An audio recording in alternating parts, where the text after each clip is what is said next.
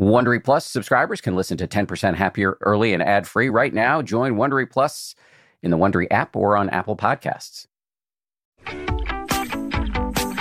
From ABC, this is the 10% Happier podcast. I'm Dan Harris. Hey guys, hope everybody's managing okay in these insane times. I'm uh, recording this intro once again in my wife's closet since I can't get into the studio admiring her shoe collection. One item of business before we dive into the episode this week. If you're a healthcare worker like my wife, uh, first of all, I salute you. Second, we at 10% Happier want to offer you a gift. If you uh, are so inclined, you can access the app for free now. Uh, just go to 10%.com slash care, 10%.com slash care, and we'll give you the app for free. Uh, hope it makes just a little bit of a difference in this pretty terrible time. Okay, the episode this week. Here is a statement of the blazingly obvious. We are living in stressful times. A statement of the slightly less obvious is that meditation, while definitely not a panacea, can help. In this episode, we're bringing you one of the Western world's greatest living meditation masters, Joseph Goldstein. Uh, I'll admit I'm, I'm biased of course, because Joseph is my meditation teacher. I've known him for many years, and he's had an incalculably positive impact on my life. In fact, he's already come to my rescue once during this pandemic at a moment when I was personally struggling. And now I am very excited to unleash him on all of you. In this conversation, he lays out a meditative toolkit for navigating the current crisis. His advice is actionable for absolute beginners as well as longtime meditators. Towards the end of the conversation, you'll hear he proposes one approach that some of you may find a little bit challenging, but I find extremely compelling.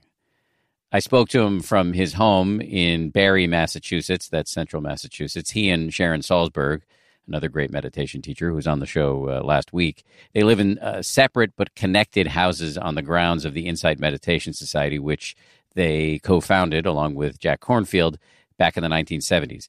When the video connection uh, popped up, we use a program that allows me to see my guests when we record this podcast remotely, which we're doing for every episode these days.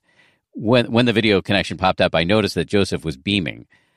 I would like to believe that this was because he was happy to see me, but the truth is he's pretty much always like that.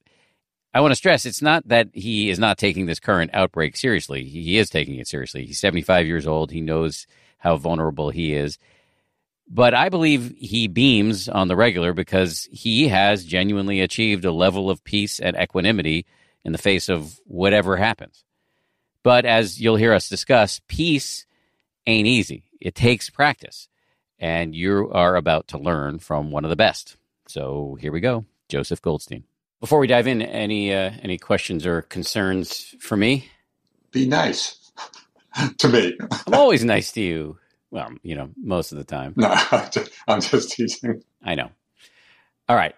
So let's dive in. I want to start with a broad question. Here we are at this incredibly intense moment in human history. And I guess I'm just, I'm just wondering what's what's on your mind these days? Well, there are basically two two big themes that I think probably um, are occurring to most people, which is you know, how do we take care of ourselves in the face of all this? And also to just explore what ways we might be able to be of some help. Those are the two things really that are on my mind, you know, keeping up to date with the various uh, guidelines and information that's coming to us, you know, about the health aspect of it uh, and taking care. And then really wondering in the midst of this, as we are practicing social distancing, at least in person, but with the availability of all, you know, everything that's online. So the question is, you know, are there ways that we can be of help to others uh, in this situation? Those are the two the two streams of questioning or interest. I'm curious to, to hear more about how you're handling this personally because you've been pretty open in the past about how one of the emotions that you've personally wrestled with, both in, in your life and in your practice, is fear. So is is fear coming up for you right now? Uh, not so much in this situation at this point because, you know, living in Barre, Massachusetts is a very quiet, secluded place. As with many other places, you know, we closed we closed the center for uh, at least a couple of months. So I'm living in a pretty quiet, isolated country environment, and you know, practicing self distancing and, and, social distancing. Uh, we should practice self distancing as well. That's a very Buddhist take on the situation, dis- distancing from the self. Yeah. yeah. So I'm not so immediately concerned, you know, for myself in this, but I'm taking uh, I'm taking care with following, you know, the guidelines. So for me personally, fear is not predominant. But then when I just read about or hear about, you know, what's happening in so many places around the world, and realize the enormity of what's going on and the, in the incredible challenges uh, for people in situations of real suffering. So that it, arise, it arouses just a lot of not really care and compassion and, and wondering, okay, is there something I could do, even from this place of physical isolation? Is there is there something that might be of help? Well, that, that's an interesting question for many of us. I mean, in, in, your case, I can see pretty clearly how you can help, even though you're stuck at home. I, for example, can dragoon you into hopping on the phone with me to help me deal with my own personal problems, as I did a few days ago. Or I can get you to come onto this show, which is way more helpful to the wider world.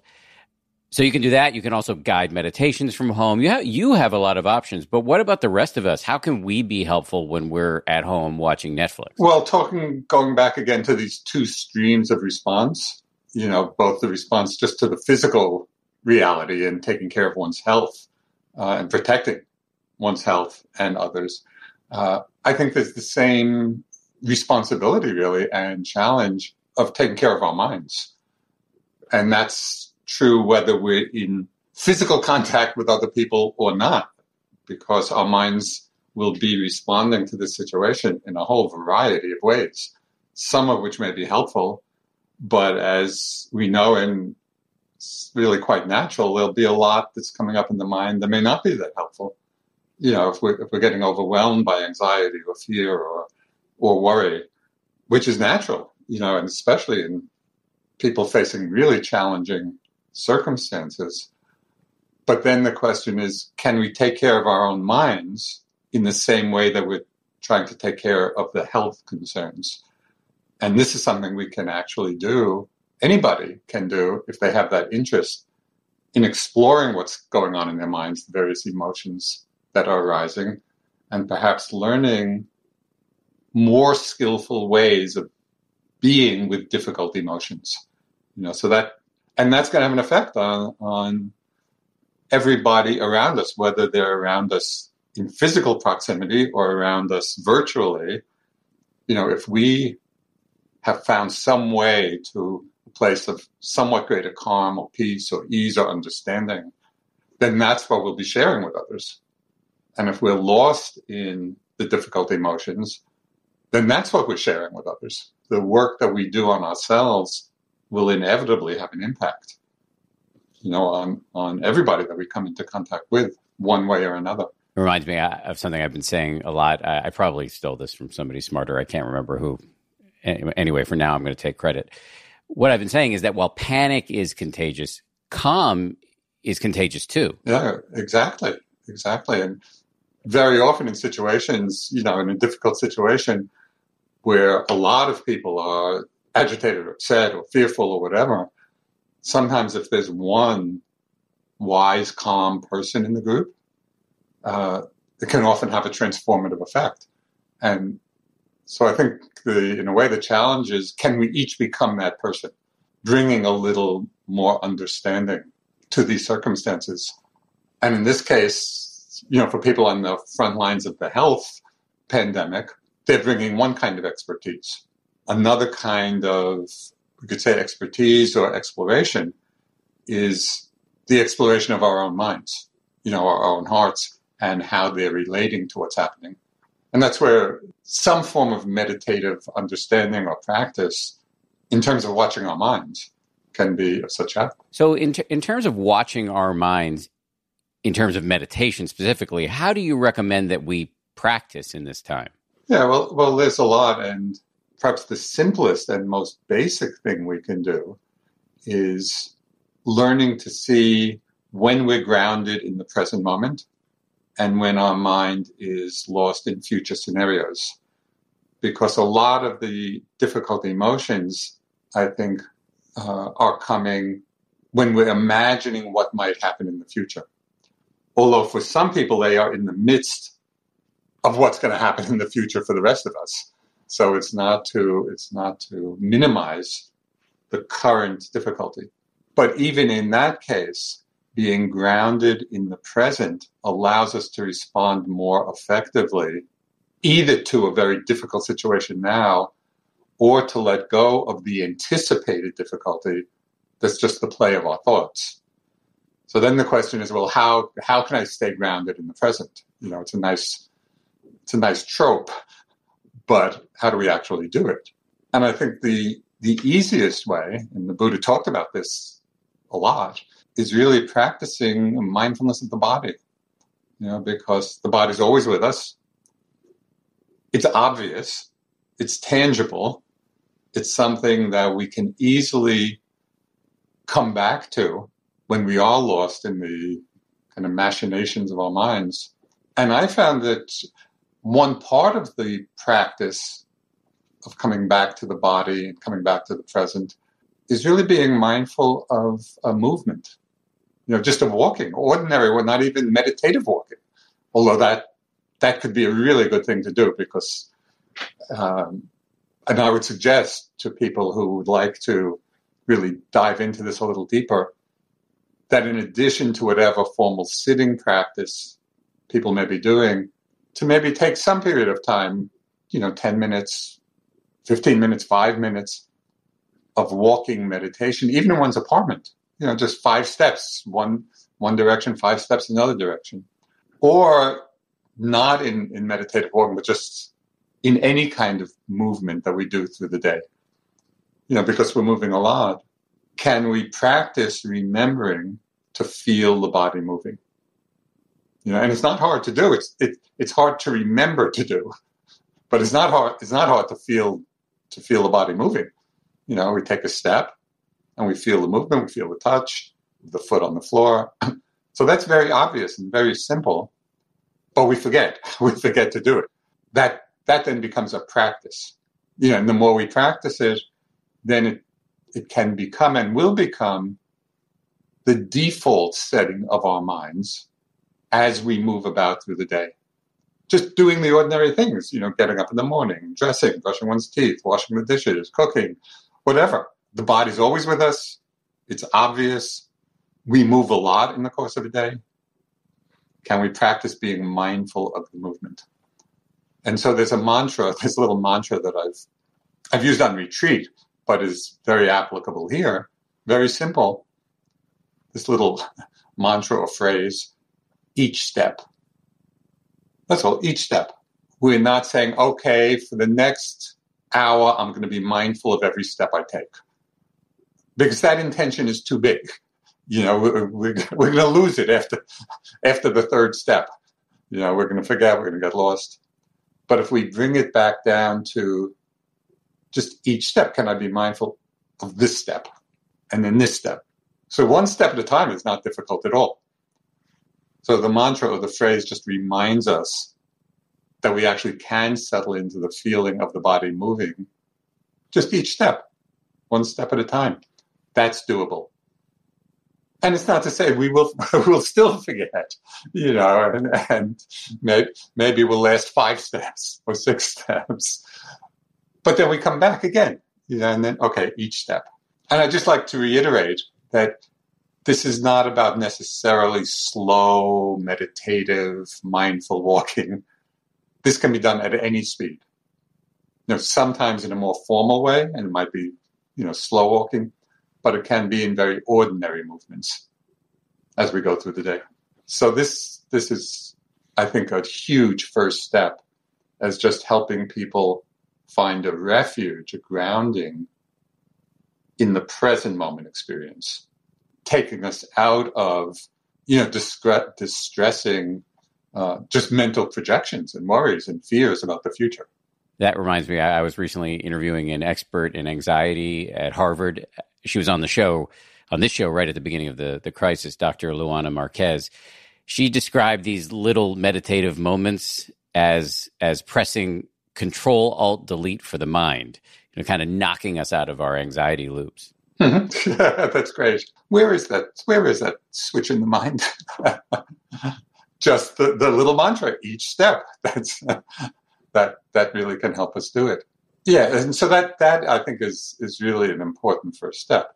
Then, of course, it's learning, and this this can probably be done most effectively, at least at first, in formal sitting meditation, is to really practice becoming mindful of the different thoughts and emotions as they arise, so that instead of them coming, and they will, these are very challenging times, so there are going to be lots of thoughts and feelings and emotions. It's it's inevitable, you know, that all this stuff is going to be coming up.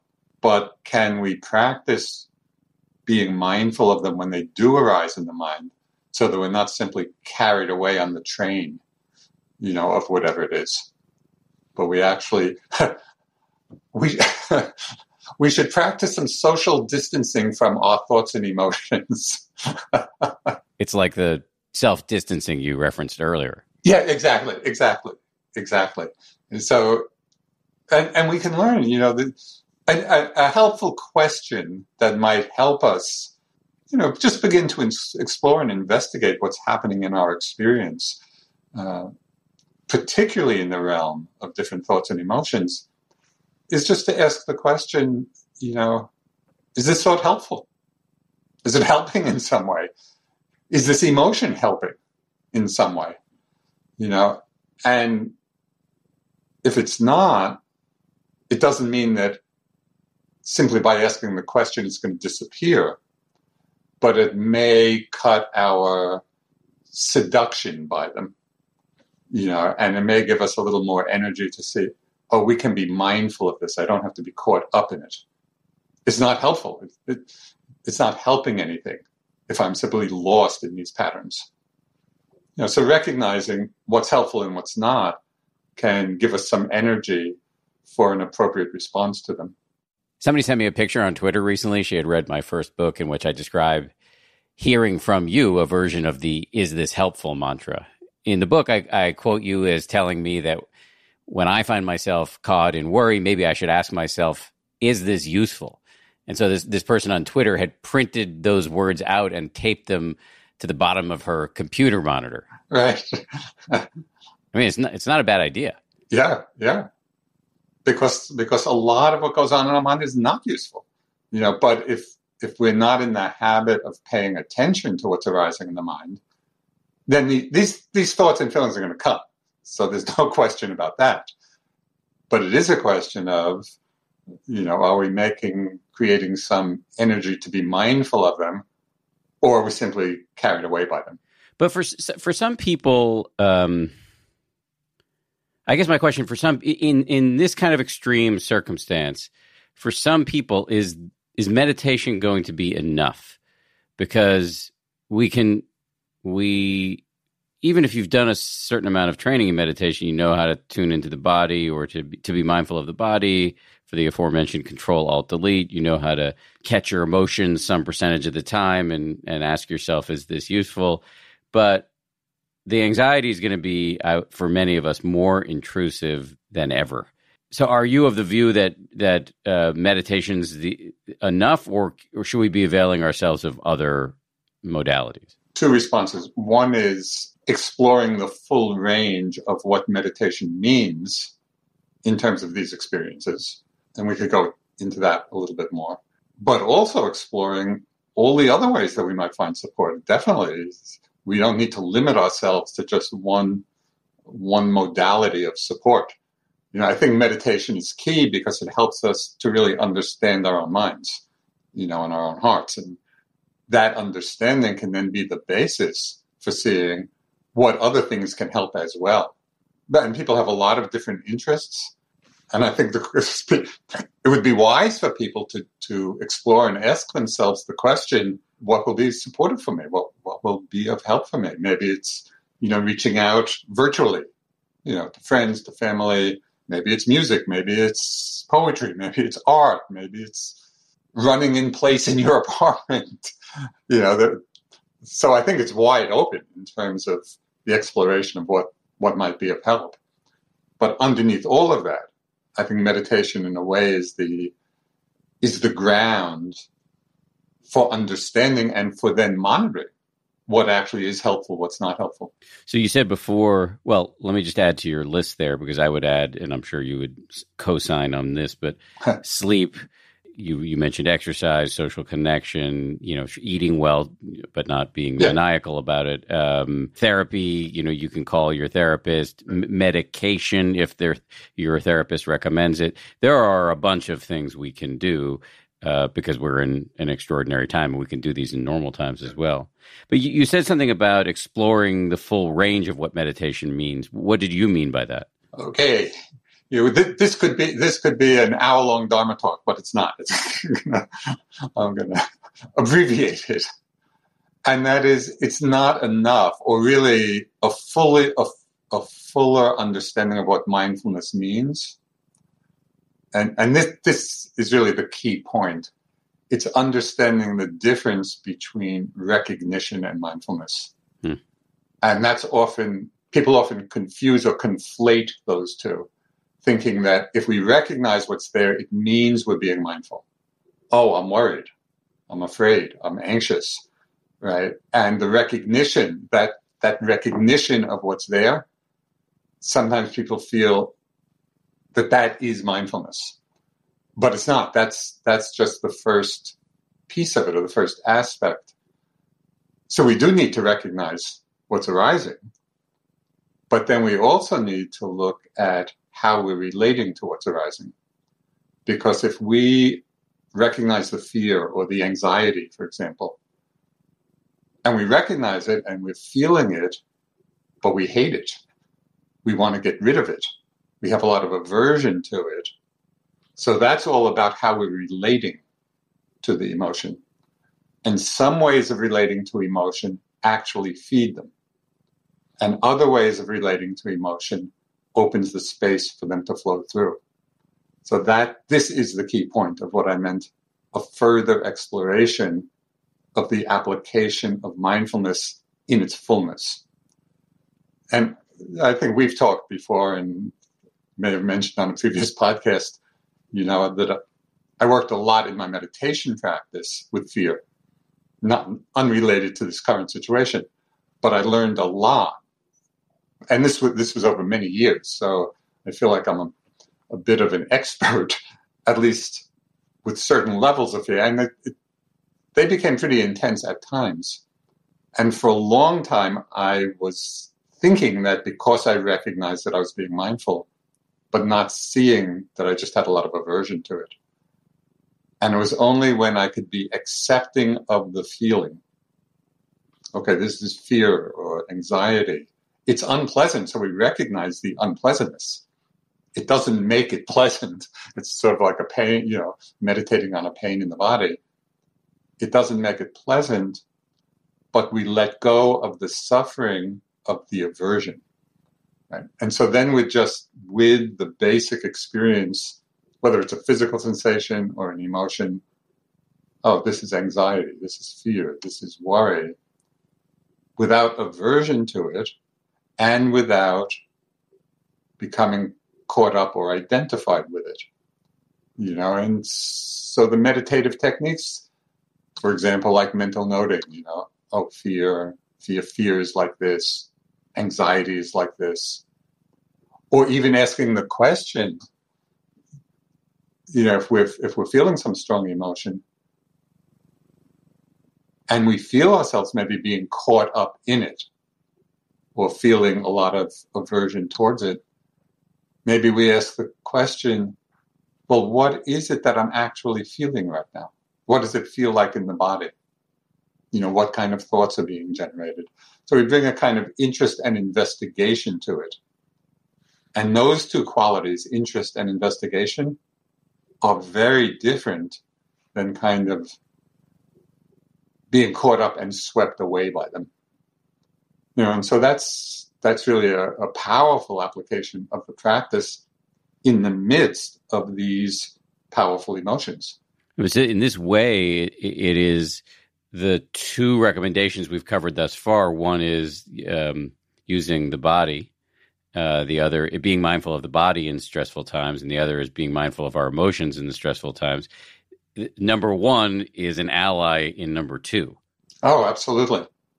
Uh, because the reason that I started with the mindfulness of the body and of movement, because it's very tangible. It's very, it's easy to come back to. It's, we don't have to kind of struggle to find. We just have to remember that that's the biggest challenge.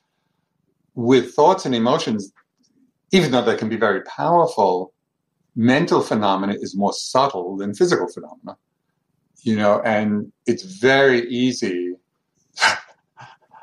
So I, I, I, think I've mentioned to you personally, you know, that uh, just in the last five or six months, I've, I've been dabbling again in writing some poetry, which it, and I would recommend that too if anybody interested. It, it's a wonderful mind space, I find, of actually finding clarity in confusing situations. You know, so I may be having some experience and confusing in one way or another. And then if I try to write a poem about it, the very form is kind of demanding of clarity. You know, and so I, I see that it actually clarifies in my own mind. So the reason I mentioned that is there was a line from one of these poems about thoughts flying into our lives on gossamer wings. They're so transparent in a way or so light that we're not even aware they're there. And that's the great seduction of thought. You know, it doesn't make an impact like a sound or like a sensation. So the thoughts just kind of enter in, they fly in, and we don't even know.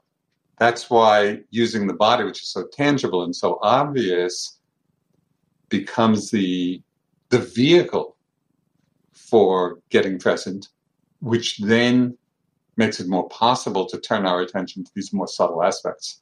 Can we go back to mental noting? Because I suspect there are some people listening who don't know what mental noting is. And it's actually, in my experience, an incredibly powerful tool for exactly what many of us are trying to navigate right now, which is really strong emotions and difficult circumstances. I'll take a stab at explaining how it could work, and then you'll mm. correct me. The beginning instructions for for meditation, mindfulness meditation, often are you know sit with your eyes closed, or keep keep them open and and gaze at softly at a neutral spot on the ground. Bring your full attention to the feeling of your breath coming in and going out. And then when you get distracted, this is the key move. When you get distracted, which you will millions and millions of times, hmm. It's all good. Just start again and again and again.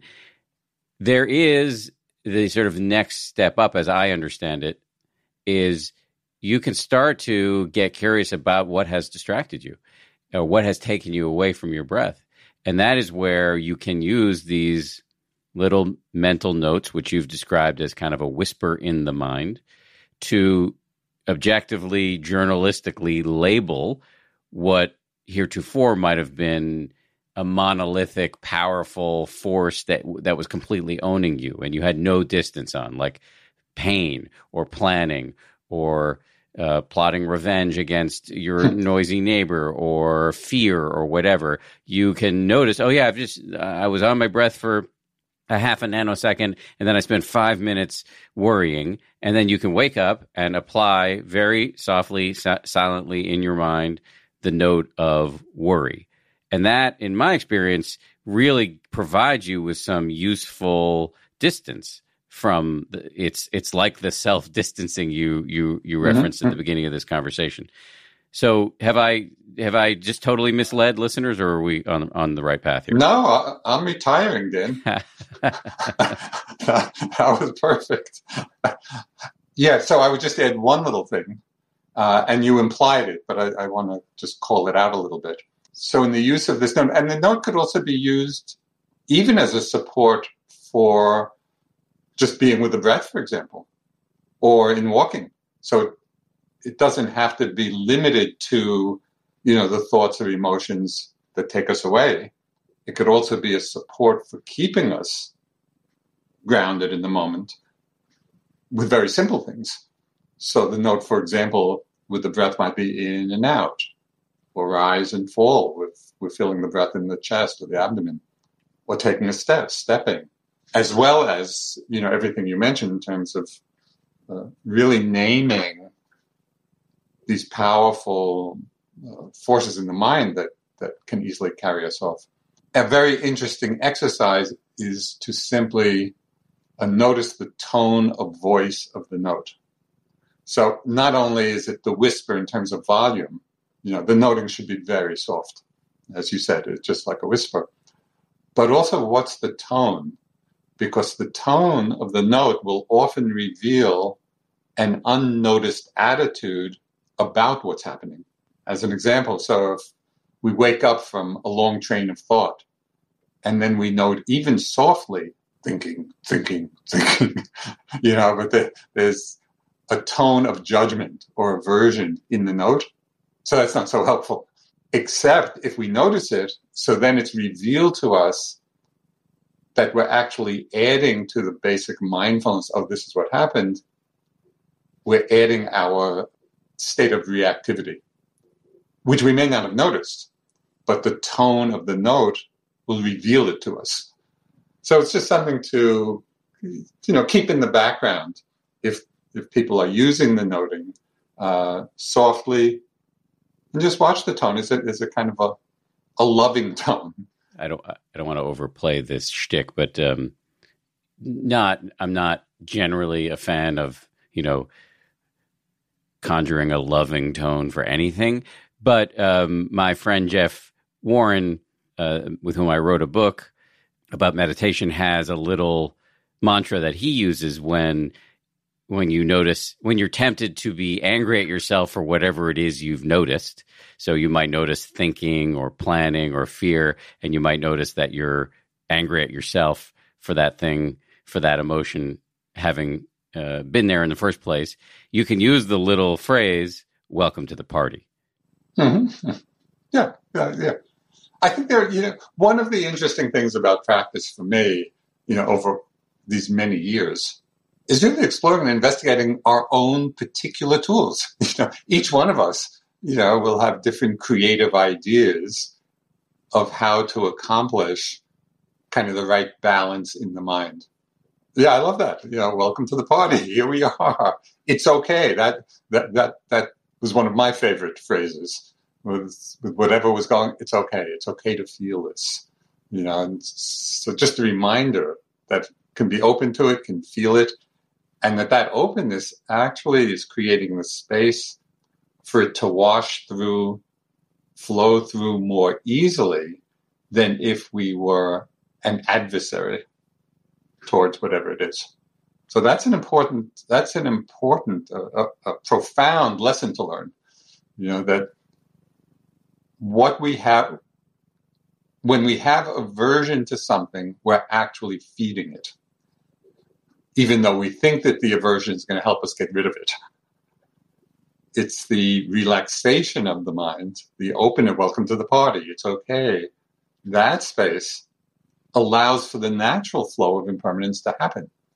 So this is this is really a key point. And I want to be super practical about this this is not just some nice way to spend some time. This has real world implications because our thoughts and emotions are so so often unseen and and therefore incredibly powerful. To be able to interrupt in a gentle way the the patterns can really change how you sh- your inner weather and as a consequence how you're showing up in the world. Sam Harris, our mutual friend um, once was interviewing you on his podcast, which used to be called Waking Up and is now called Making Sense. It's excellent hmm. under whatever name. He interviewed you years ago. I recommend everybody go back and listen to those conversations he's had with you because they're amazing. And he used a beautiful phrase, I thought, where he talked about the half life of anger. In this case, he was talking about anger. It might be more relevant now to talk about fear, but uh, he was saying that any emotion left to its own devices, will arise and pass reasonably quickly. But we re up and re up the emotion through neurotic obsession. And so the the amount of damage you can do in two minutes of anger, which is probably its natural half life, the amount of damage you would do in four minutes of, of hmm. anger compared to the amount of damage you would do in an hour or two hours or a day or a lifetime, it's incalculable. And that's where that's one of the ways in which the rubber hits the road here. Yeah, absolutely. I think that that expresses it really clearly. It, uh, it is just very interesting. This, this is where you know the, the strengthening and cultivation and practice of mindfulness. It's like it sharpens it, it sharpens our observational capabilities. It's it's like it's like focusing the lens of our mind. You know, and so we all, you know, have some view of what's going on, but often it's not totally clear. You know, if we haven't really practiced close attention and careful attention. And as we do that, it makes it a lot easier for us to become aware that these emotions, to become mindful that they've arisen in the first place. So that gives us more opportunity to settle back and let them be and follow their own kind of half life of disintegration. If we're not mindful that they've come and we're just caught up in the story of them, so that's when, as you said, we can we can get caught up in them for long periods of time, and the story keeps repeating and expanding, and it makes us feel more worried and more fearful. So it's really important, you know, that we learn how to step out or step off of that train. Again, that's self distancing. Uh, we began by talking about what you recommend in terms of meditative tools for dealing with this current moment. We talked about mindfulness of the body, mindfulness of emotions. Was there something else? Uh, yeah. So, I mean, I think that's what we talked about. It is really a good place to start. You know, there's a lot there. We we could we could spend years practicing what we just talked about. So there's a lot. It, it's very rich. There's another whole domain that's of interest to me, and that is seeing how situations of suffering and distress can actually be the fertile ground for compassion to arise. It, I see it really coming up strongly in myself, especially you know when I hear about or reading about what's happening in so many places in the world uh, that's not happening right here now for me in my little small circle here in Barre, but is very much out there. And some of the stories are they're really heartbreaking. The, the level of the level of suffering and difficulty and challenge. You know, people losing their jobs, some people losing their homes.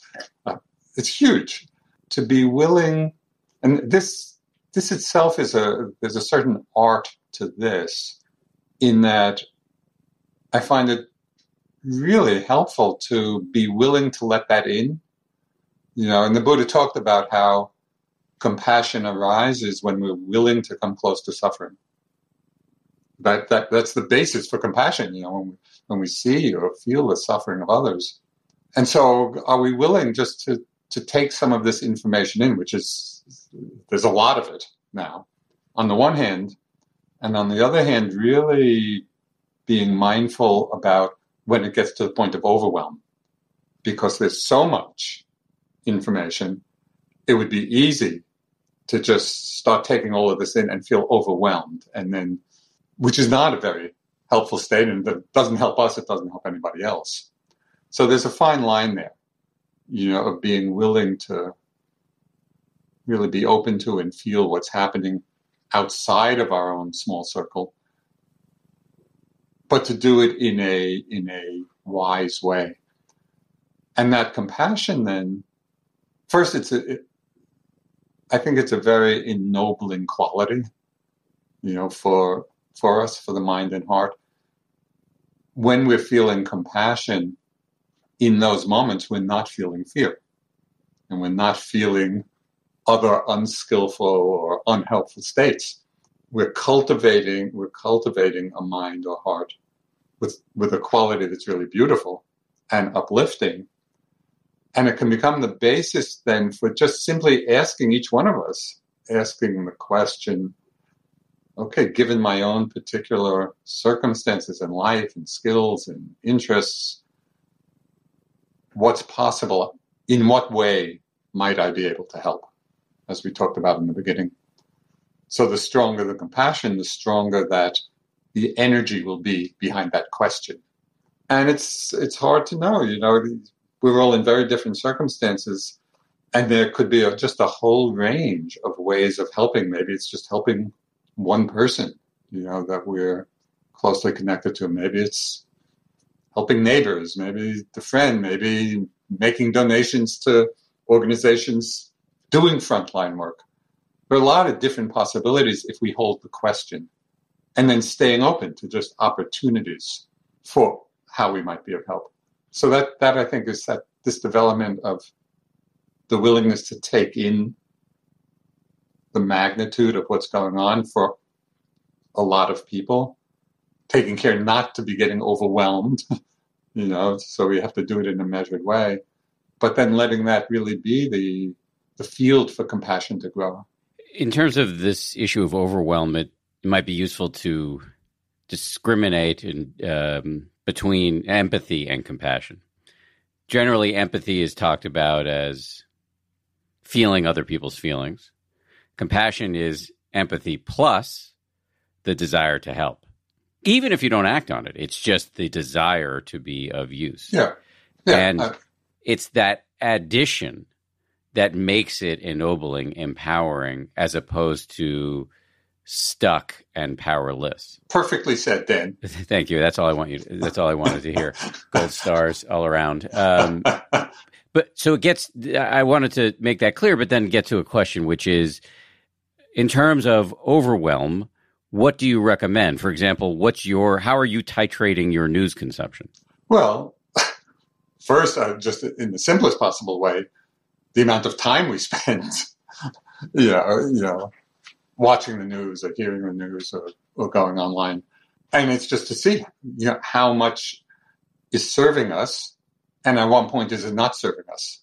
And are we just doing it almost out of, out of an addictive quality? Uh, again, going back to what we were discussing earlier, the holding the question in a lot of these different situations is this helpful? And just having that question come to mind. So as we're taking things in, just to hold that in the back is is this is this helping in some way to hear this? You know, is it opening my heart in some way? so then we want to we want we want to hold that space and it's for me it's it's just an interesting combination of i don't even know how to express it that, that it's connecting to the suffering you know and feeling that in some way but also connecting to the uplifting aspect of compassionate response. So it's just an interesting it's an interesting uh, union of, of you know if we if we are coming close to suffering and opening to it in a wise way there's something beautiful that's arising in our hearts as we do that that does not that doesn't uh, change the suffering that's going on but it does change the quality of how we're relating you know in a, in a way it's it's more uplifting when we're holding that question oh well how can i help? Is there something i can do? Because that's taking us out of our own fear our own anxiety when when we hold that question. Stay tuned. More of our conversation is on the way after this the Taste the Mediterranean sales event is going on now through March 19th at Whole Foods Market. It's a store wide event packed with flavor. My family and I are regulars at Whole Foods Market. We've got one, I think, less than a mile and a half away from our house. This Taste the Mediterranean thing sounds pretty cool. Uh, they've got Mediterranean inspired flavors. You can save on Parmigiano Reggiano, charcuterie, and ground lamb. They've got delectable seafood choices. You can save on whole branzini and sustainable wild caught sockeye salmon, which is a regular feature at our dinners in this house. My son loves that salmon from Whole Foods. And I'd be remiss if I didn't point out all of the uh, 365 by Whole Foods Market products. Stock up on wallet happy Mediterranean essentials like feta cheese crumbles, whole wheat pita pockets, and more. I am constantly uh, consuming these 365 products, including the, the raw cashews, which I snack on all the time. We love the 365 sea salt and pepper. Uh, we love their sushi rice. You get the picture. Go check it out. Taste the Mediterranean now at Whole Foods Market.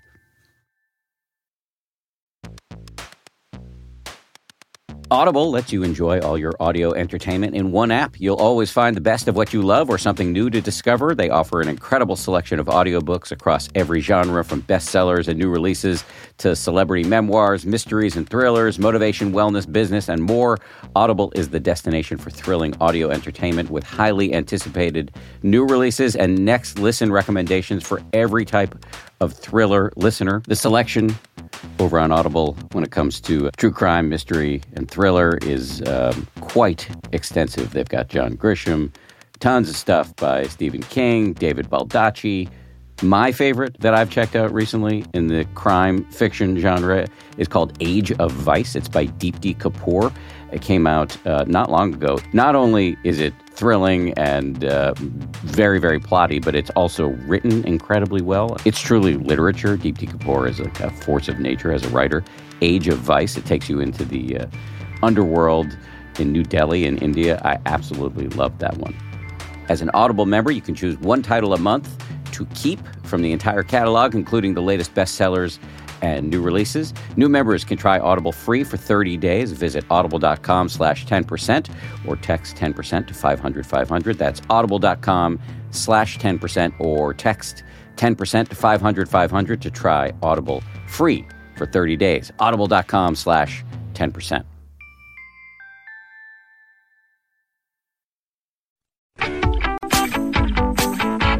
So we talked about overwhelm, but there's the other side of it, or there are other sides of it. One that's coming to mind is, you know, I, I've experienced the overwhelm at times during this past few weeks where I just everything looks gray. This is never going to end. I'm grieving normal life. I want to go to the movies with my wife. I, Millie, I want to go to lunch with friends. I want. I. I. I don't want uh, all of my doctor friends to get sick. I don't want my parents to get sick. There's so many times where I feel or I worry about the, you know my neighbor, my elderly neighbor getting lonely. There are so many times where I feel the overwhelm. But there, you and I have talked personally about the fact that I've also experienced, and I suspect I'm not alone here, the kind of getting caught up in selfish concerns, which feels I've given myself a lot of crap about that. And you, I called you last week to talk about how I felt kind of stuck in a loop of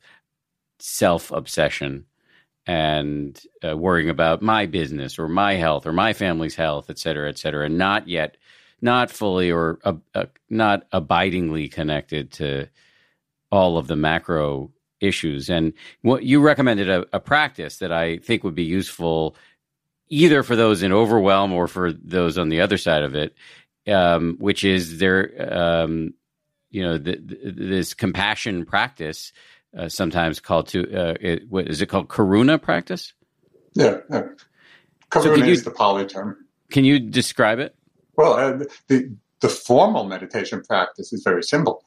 You know, when we when we're doing compassion meditation in a formal way, you know, and so we're sitting and we actually imagine or visualize a situation, a person in a lot of suffering.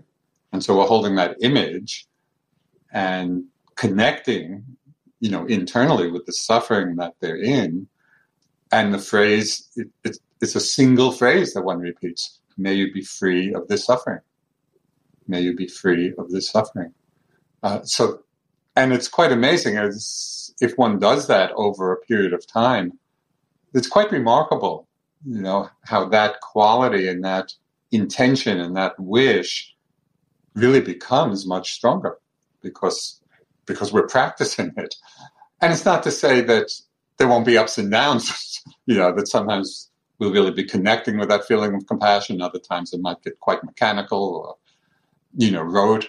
But as with anything, you know, we just notice that and come back to the practice. But in a more general way, not not limiting it to the formal meditation of it, I think the important lesson here is that when we are arousing compassion or loving kindness or any of these states, it's for all beings, including ourselves. So we, it, it's not that, oh, we're going to have all this compassion for the world and everybody else and not me. Right. That, that's a misguided view. So we can include ourselves in this field. You know, how can I help everyone, myself included? And we might add to that when we're considering, okay, how can I be of help to myself? One way of adding just a little spark to the compassion side of that is we might think, how can I be of help to myself now in order to be able to help others? And so we're including ourselves, but also in the inclusion, it's with the motivation so that we might be of greater help. Yeah, it's it's it's the old story. It's you know, if two people are sinking in the mud, very hard for either one of them to help to help the other. If one person manages to get on solid ground, then it's easy for them to help the other one also come out. So by helping ourselves, we have the opportunity to help others. And by helping others, we are helping ourselves. So it's they're, they're mutually in, interdependent. This including yourself in this practice is that the mechanism by which we avoid overwhelm? Well, I, I, I think it, it's one of the ways, you know, it, it, and it might be foundational because if the basis or the, the, the fundamental question that gives rise to compassion is how can I help? And we're applying that to ourselves in our own lives, then we can see, okay, what are we doing? What, what are these circumstances that are creating overwhelm? And if we're asking the question, is this helpful? Then, then we'll be able to discern what things we're doing that are helpful and what are not helpful. And so, for example, one might be just the amount of information that we're taking in. What, what's the proper amount that keeps us connected, genuinely connected to what's really going on out there, but also not to the point of it just overwhelming us. So we, we hold that question for ourselves, but it's also in terms of watching our own minds. It's the same, it's the same thing. It's like when we see certain emotions or certain thought patterns and we ask this question, is this helpful or not?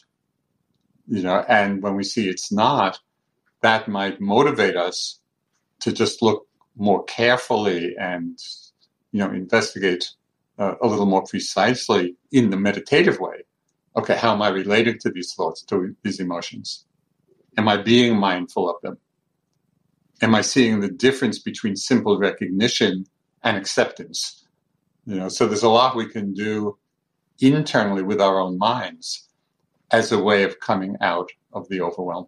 You talked before about the fact that in circumstances like this, people tend to come together and it can bring out our best.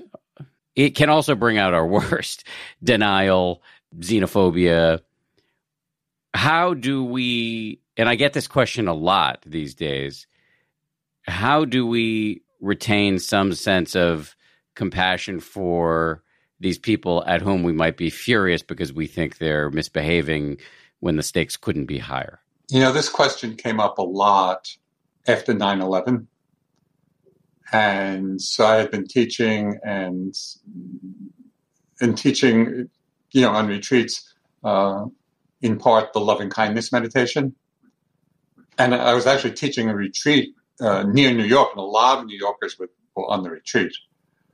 And, you know, the idea of the loving kindness meditation or compassion is that it's universal, that we should develop this wish for everyone. But when we started talking about this right after 9 11, people were thinking, there is no way that I can send loving wishes to these people who created so much devastation. So that was a real that was a real question, and it was very interesting to me to see. Okay, what does what does loving kindness or compassion mean in that kind of circumstance and for these people? And I realized that a lot has to do with how we how we language it. For example, it might be really difficult to say, may you be happy. But I think it would not be difficult at all to wish, may you be free of hatred. May you be free of fear. May you be free of, you know, anger, all, all those mind states that create the harm. So bringing it up, you know, to the current situation, if we have kind of negative feelings about certain people for whatever reason, and whether in reality they're justified or not, but the reality is that for whatever reason they're arising in the mind. But can we just turn our minds and offer some wish for them to be free of whatever harmful action we think they're doing? you know, and so I think that wish could come easily for anybody. I agree. And I, I just feel the need for if there are new meditators, I suspect there may be new meditators, just to clarify s- some terms and techniques here.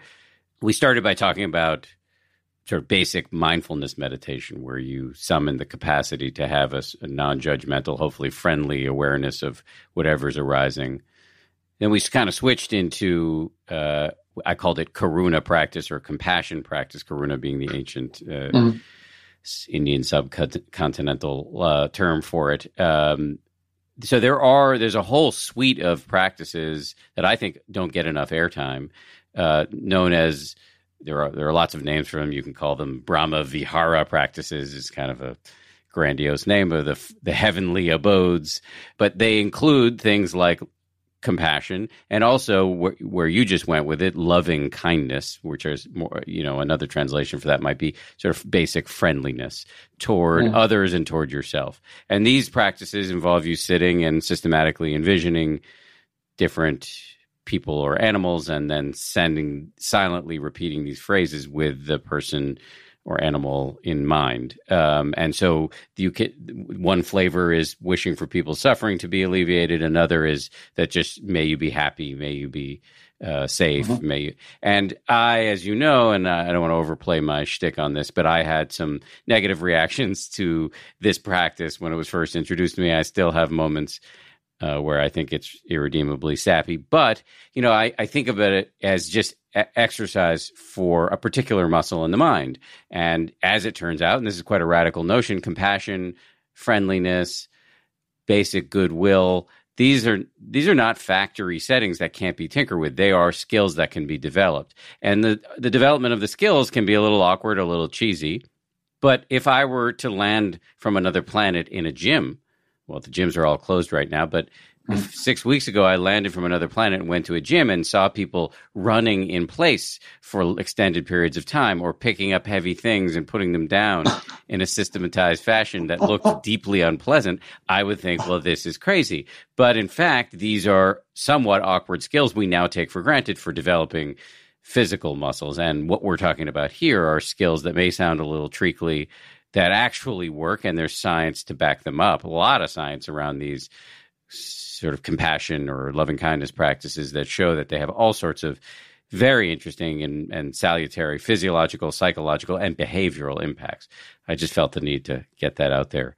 One other phrase that I found really helpful in terms of understanding how it all works, you know, with with any of these practices, whether mindfulness or compassion, or loving kindness, that it's it's just strengthening those neural pathways, you know, and I like in, in the brain, you know, and I just, for me, that's a very vivid image of, yeah, the more we practice it, that gets strengthened, the more it becomes the default of how we're living.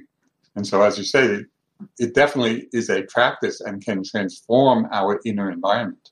Yeah, just the way if you pick up a violin, the areas of the brain associated with manual dexterity will change. Um, and if you start practicing just by picking it up, or does one have to actually play it? Well, for me, just picking it up. Most mortals, you have to play it. So he, here's the sort of final area I wanted to explore with you. I just wonder, just looking at this moment of history in history, as you view it, and I imagine you view most things through a Buddhist lens. What what comes to mind for you? I I'm a great lover of history. I've read a lot of history of all kinds. And so my mind very naturally goes to kind of a very long term perspective on things. And just when I think back, you know, over over historical time, there just have been so many, you know, huge changes in societies you know, of the rise and fall of civilizations and and plagues and pandemics before, and just all kinds of things have happened, you know, in the in this broad sweep of history, and somehow putting this in that context, for me, it creates a sense of a certain sense of spaciousness, which allows for the immediacy of connection with what's actually happening now with a certain kind of inner balance. You know, knowing that, yeah, this is a huge thing now. You know, in a hundred years, people will be looking back at it as a particular event in history that had all of these consequences, but that has come and gone, and we will, if we're still, if we're all still around, our own culture and the cultures on the earth will have transformed in whatever way they do. But it's part of a much longer sweep, historical sweep.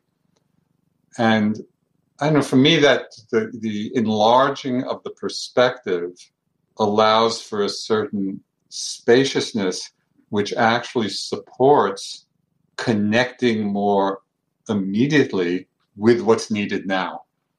So it's not, this perspective is not to step back from what's happening, but it provides a bigger context for relating to what's happening. And so that that is that is a big piece for me. Can, can you just say more about that because I've heard you talk about putting things in historical perspective or even geological yeah. perspective, geological or yeah. astronomical. You know, you've you've, yeah, you've talked a lot about this amazing picture which I googled and then made yeah, the yeah. made the um, backdrop on my, my wallpaper on my computer.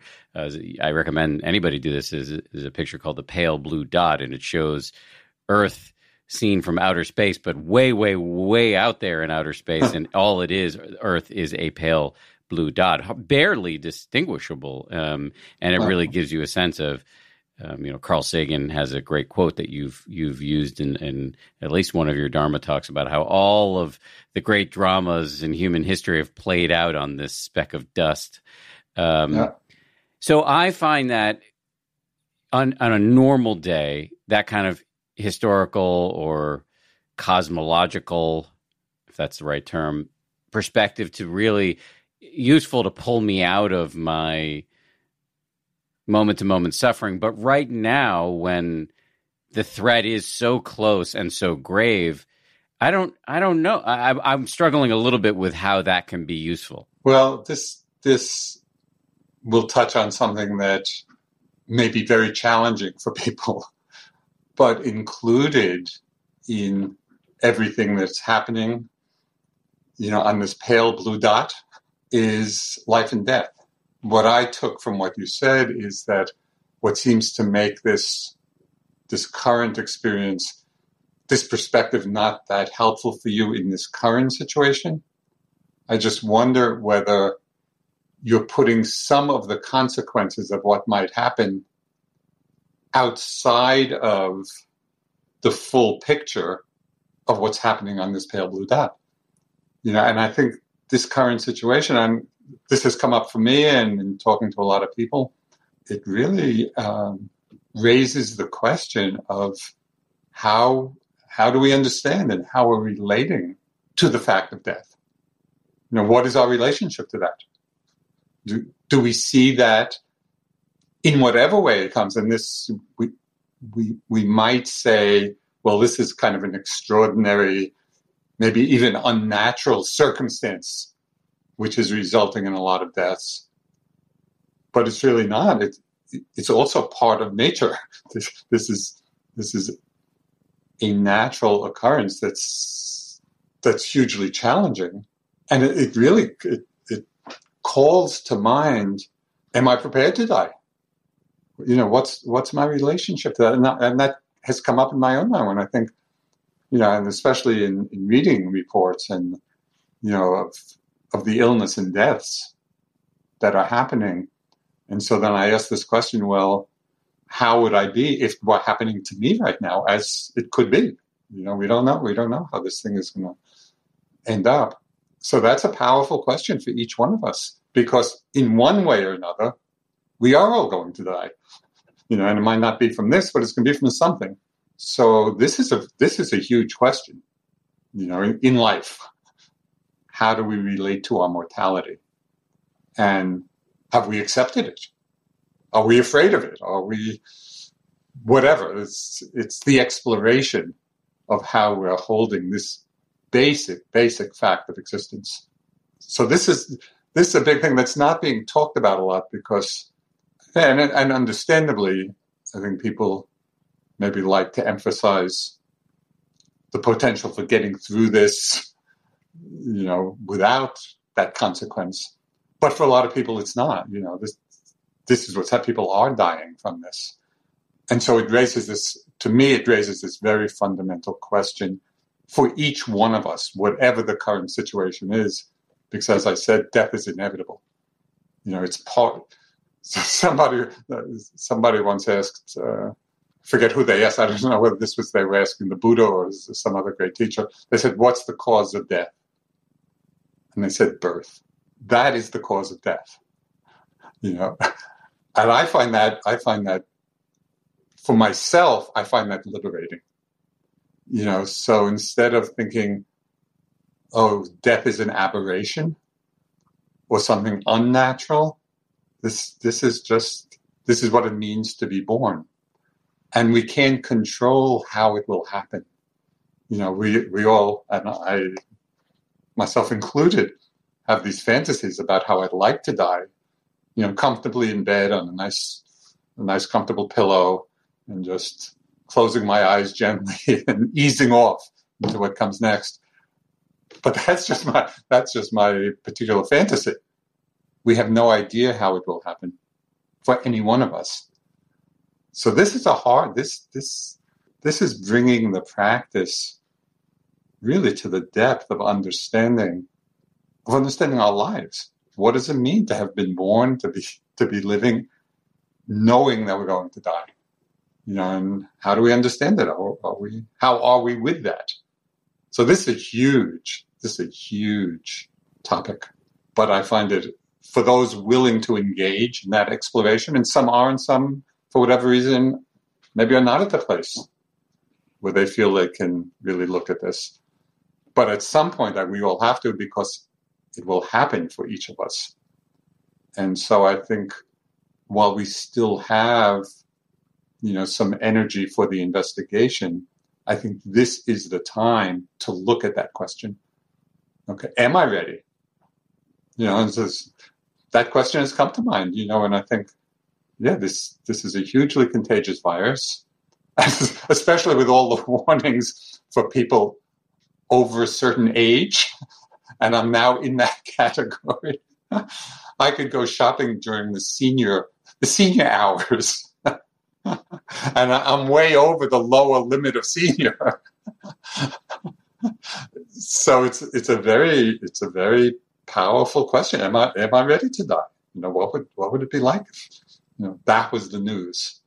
And the Buddha, he you know, he he recommended this reflection. He said this reflection should be done daily, understanding whatever has the nature to grow old, to get sick, and to die will grow old and sick and die because it's just part of nature. And so reflecting on that, I think is is extremely powerful. Yeah, and, and this this is really calling uh, calling for us. This situation is calling us to look at this. And you're saying to do this in our formal practice? Any, anytime, you know. So I can be just going for a walk, and this thought this thought will come, and I'll I'll, I'll really sometimes it's really imagining that I am dying. You know, it's, it's almost like a little meditative visualization in a way. And then trying to get a sense of, okay, well, how would that be? How would I, how am I with that? but each one of us might find different ways of exploring this. And there, you know, there are a lot, lots of books and teachings about about death, death and dying. But this this just feels like it's an underlying, an underlying cause of our anxiety and our fear and our worry. Really, is rooted in this. Yeah, if you want to get to the root of anxiety, might as well go to the right. It's it's like a fear of death, which is common. You know, it's so it's not it's not a mistake that we feel that, or you know, this this this is a common uh, experience, but we can explore it and we can investigate and maybe come to a more peaceful place with it. Has that worked for you? Well, it, it has to some extent, and but I always have a little uh, caveat. Well, let's wait to see in the moment. I mean, it feels now you know, from this moment that, yeah, I feel ready. I feel like it would be okay. But I also know that you never quite know till you're in the experience. So, so I'm practicing now and hoping that that's actually how my mind will be in the event. Is there anything we should say to close it on a more upbeat note? yes, that I think with all these teachings, it's all about coming to a place of peace, you know, of deep peace and understanding. And sometimes it means looking at difficult things and challenging things. You know, the trajectory of that investigation is towards greater ease and freedom and peace for ourselves and hopefully to be able to help others. So I see I see it basically as being an uplifting process if we know how to navigate it skillfully. And that's what we're learning. You know, that's what we've been discussing. And we each have to explore for ourselves. Okay, what what really is skillful in this difficulty, and what's just furthering the suffering? Yeah, but but it's it's all in the direction, in my mind, of greater understanding. I like that. But deep peace, as you say, ain't easy. Ease ain't easy. No, no. I don't know if you remember back in the 60s or 70s, there was this book written by a therapist about her working with a schizophrenic patient and all the ups and downs. And, you know, it's a long therapeutic relationship. And at one point, uh, the patient was basically complaining about just how difficult it was. And the therapist, which was the title of the book, said, I never promised you a rose garden. you know, it's not a rose garden, and nobody promised us a rose garden.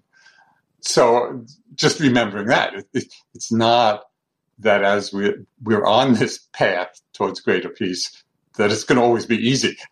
It's not. There's lots of difficulties and challenges, but through the ups and downs, the slope of the curve is going in a particular direction. Always, always great to talk to you, Joseph. I, re- I really appreciate your time. Oh, likewise. Big thanks to Joseph. Really appreciate him coming on. And actually, speaking of Joseph, he is going to be a guest on 10% Happier Live, which is our uh, daily sanity break that we're doing on YouTube. Uh, you can actually access it through uh, this you this website 10%.com slash live go to 10%.com slash live we do it live every weekday at 3 p.m uh, noon pacific if you forget the URL or if you don't go, feel like going to the show notes, you can just go to YouTube and search for 10% Happier Live. It's a 20 minute sanity break. We do a little bit of chit chat at the top, then a five minute meditation, then then more Q and A uh, with our teacher. And as I said, Joseph's going to be on this week. Uh, big thanks to the team who put this together. Samuel Johns is our producer. Jackson Bierfeld, our editor. Maria Wartell is our production coordinator. Also, big thanks to my friends Ryan Kessler and Josh Cohan from ABC. Thank you all. We'll be back with a new episode on Friday. If you like 10% Happier, and I hope you do, uh, you can listen early and ad free right now by joining Wondery Plus in the Wondery app or on Apple Podcasts. Prime members can listen ad free on Amazon Music. Before you go, tell us about yourself by filling out a short survey at wondery.com slash survey. If you travel for work, you know to pack two suits business and swim.